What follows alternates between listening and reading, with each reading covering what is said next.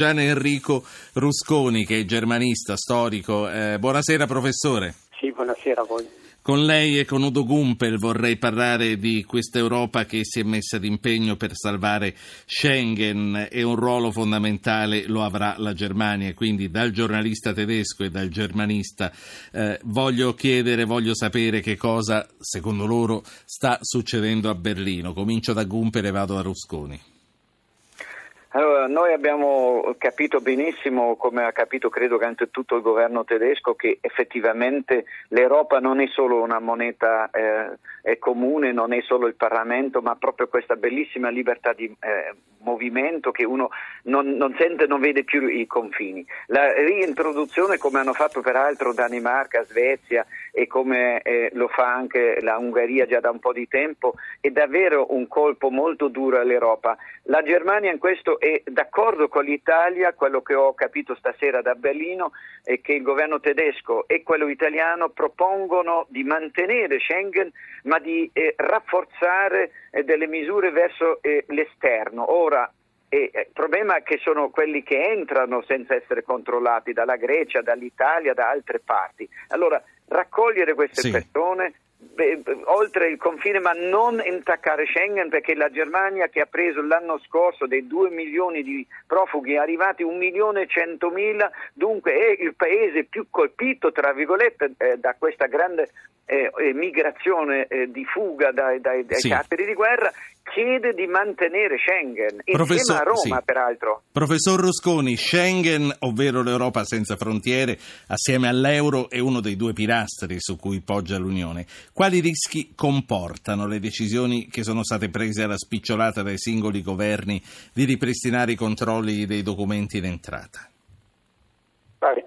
Prima di rispondere voglio fare una battuta provocatoria. Adesso Schengen è diventato appunto il mito, uh, l'Europa, eccetera, ma già chi mi ha preceduto ha detto rispettiamo l'interno ma l'esterno. È tutto un equivoco, cari amici. Quelli che male vogliono restaurare Schengen è perché non esiste più un confine né interno né esterno. Diamoci, diciamoci le cose così come stanno. Per l'amor di Dio eh, non, non, rinnego nulla delle cose che avete detto, ma chi eh, ha, ha fatto, è stato costretto a fare o minaccia di fare di cadere Schengen è perché è venuta meno dire, la cosa esterna. Quando venne eh, eh, dire, eh, giustamente messo questo, questo, criterio per creare l'Europa, si pensava ai movimenti interni, non esterni. Qui ci stiamo imbrogliando, non fraintendetemi, le cose di principio valgono, ma il, il, il ma e le cose esterne chi, chi le garantisce?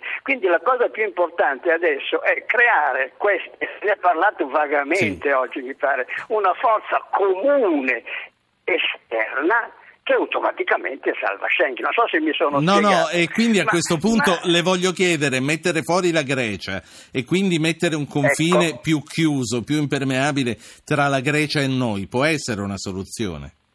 No, perché questo sarebbe davvero buttare fuori la Grecia. Il problema è dare una mano alla Grecia. E dopo Grecia, la Grecia so toccherebbe come. all'Italia, tra l'altro. Ah, infatti, infatti, perché Alfano lo criticano tutti in questo paese, ma tornare a casa dicendo abbiamo salvato Schengen. Vorrei vedere come reagirebbe se per caso dopodomani sul fronte di Giuliano, su Trieste, eccetera, compaiono 100.000 eh, profughi perché hanno t- queste strane cose interne, tutto chiuso e arrivano in Italia li accogliamo a braccia aperte per Schengen, non so se riesco a spiegare, spero che gli ascoltatori mi fraintendano, è che non nascondiamoci dietro i principi, qui c'è un errore fondamentale che risale a mesi fa quando non si è previsto quello che è successo, quindi tornando alla Grecia assolutamente non, non, non lasciarla fuori o peggio come ha detto le austriaci, buttarla fuori, al contrario diamo una mano, come? Certo, sempre un po' tardivamente.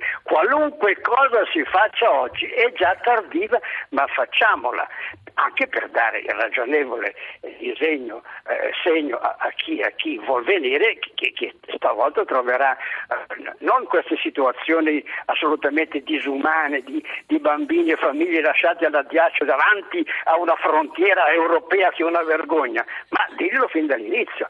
E qui si apre il discorso che voi non avete accennato, ma non si può dire tutto subito, dalla Turchia eh, del suo, della sua posizione equivoca. Non a caso la grande realista che c'è a Berlino ha puntato subito su Grecia e Turchia poi dopo si è tirata indietro, ma qui c'è un altro discorso da fare, la Merkel in questo momento si sa che è in grave difficoltà sì. e adesso è chiaro che difende Schengen per le ragioni sacrosante che abbiamo detto, ma non lo so se tirerà fuori qualche soluzione. Ripeto, la soluzione è non facciamo la mistica di Schengen, ma troviamo la reazione sì. all'esterno. Facciamo parlare un ascoltatore che è Nunzio da Milano. Buonasera Nunzio.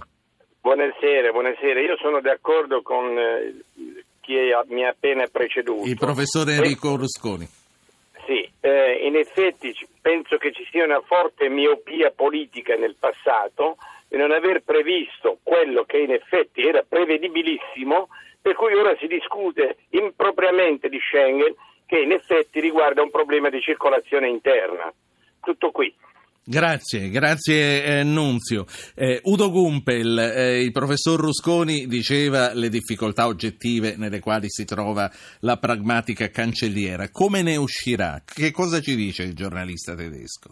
Ma guardi, io sono un osservatore interessato, sono stato anch'io nei Balcani come reporter del nostro gruppo perché eravamo tutti là in forza a raccontare la storia. Il professor Rusconi ha già dato la linea dell'intervento anche della Merkel, perché essendo una persona pragmatica ha capito che bisogna fare un accordo con eh, la Turchia che mantenga la maggior parte dei profughi all'interno dei suoi, dei suoi confini, però con l'aiuto finanziario eh, per mantenere, allestire i campi perché molte volte sono in condizioni terrificanti. Allora anche una delle ragioni delle persone per fuggire è che non hanno da mangiare, non ci sono tende e fa pure la freddo, c'è il ghiaccio. Allora poi bisogna avere all'esterno della comunità di Schengen, dei 28 paesi, e appena varcando il confine loro devono, sì. le, i profughi devono essere diciamo, registrati immediatamente in quello che si chiama gli hotspot, in Italia ce n'è uno a Lampedusa e naturalmente abbiamo il problema che se anche a Lampedusa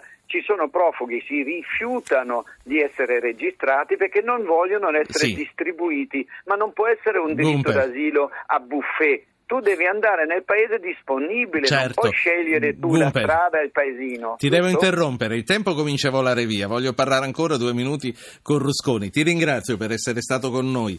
Udo Gumpel, giornalista della rete televisiva tedesca RTL. Professor Rusconi, eh, noi che abbiamo una certa età, abbiamo visto 25 anni col muro e la cortina di ferro, altri 25 senza.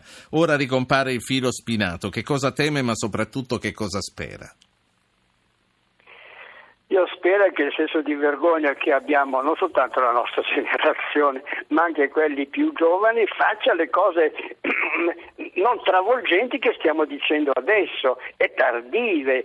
Innanzitutto anche l'ultima cosa che ha detto il giornalista, non è che chiudiamo eh, no, per salvare Schengen, poi dirò un'altra cosa a questo proposito, e poi li lasciamo lì, uh, dire, eh, davanti al filo spinato, no? Perché adesso facendo un grottesco confronto, quando c'era il muro, il muro di Berlino, c'erano sta, cioè no, nessuno stava alla ghiaccio, oddio, qualcuno veniva pure ucciso mentre tentava, ma adesso non può essere frainteso in questi confronti. Cioè, quello che, che è, diventa insopportabile è che questa antichissima eh, eh, insieme, comunità, lascia perché fuori Schengen su, per strada queste persone. Il discorso, ma non voglio ripetermi, sì. la pragmatica eh, eh, Merkel l'ha detto mesi, settimane fa creando disagio, dobbiamo eh, eh, chiedere aiuto anche se ci sono delle cose controproducenti alla Turchia e alla Grecia. È tardi ma possiamo ancora farlo. Signore. Vorrei fare una noticina. E con questa concludiamo. Eh, dietro al discorso, no, scusi, è importante, il Schengen c'è anche il discorso del terrorismo perché la Francia di fatto mantiene i vincoli al confine dicendo che a loro vengono i terroristi ed è una cosa diversa, no? Alcune volte nella retorica si tira fuori e eh no, vengono dentro anche i terroristi e per questa ragione la nobilissima sì. Francia si comporta come, come, come, la, la, la, come l'Austria. Certo, no, no, è chiaro il concetto. Professor Rusconi, grazie per essere tornato a Zapping.